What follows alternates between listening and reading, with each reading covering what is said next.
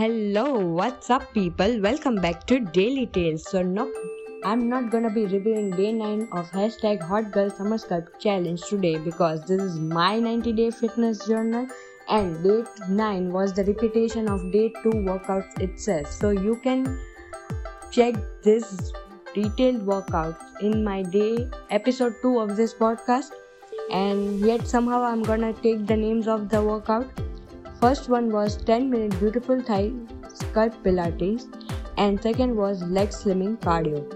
These workouts were focused exclusively on legs. And uh, you know, this is my 90 day fitness journal, so I am trying to get in the best shape of my life mentally as well as physically.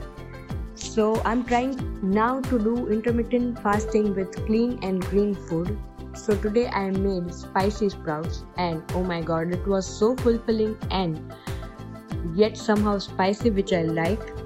And uh, you know I realized one thing that I can have it as me I mean.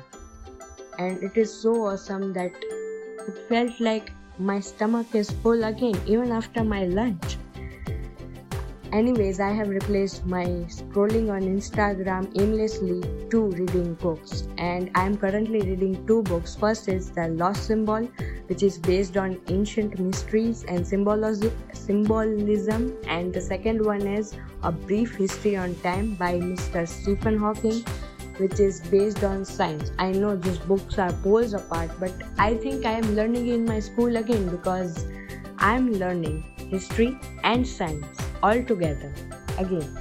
Anyways i will i think i will soon be on my chums because i'm feeling very much sleepy and dizzy these days. But not every day is as motivating as the previous one so that's okay.